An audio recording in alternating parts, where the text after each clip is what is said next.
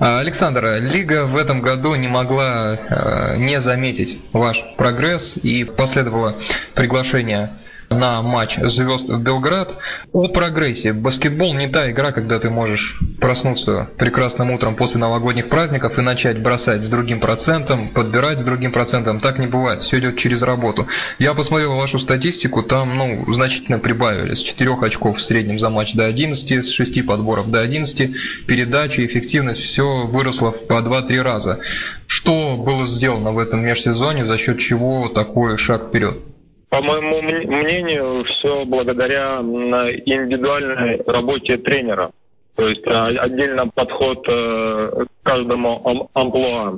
То есть за счет э, э, этого, по моему мнению, у меня и случилась прибавка.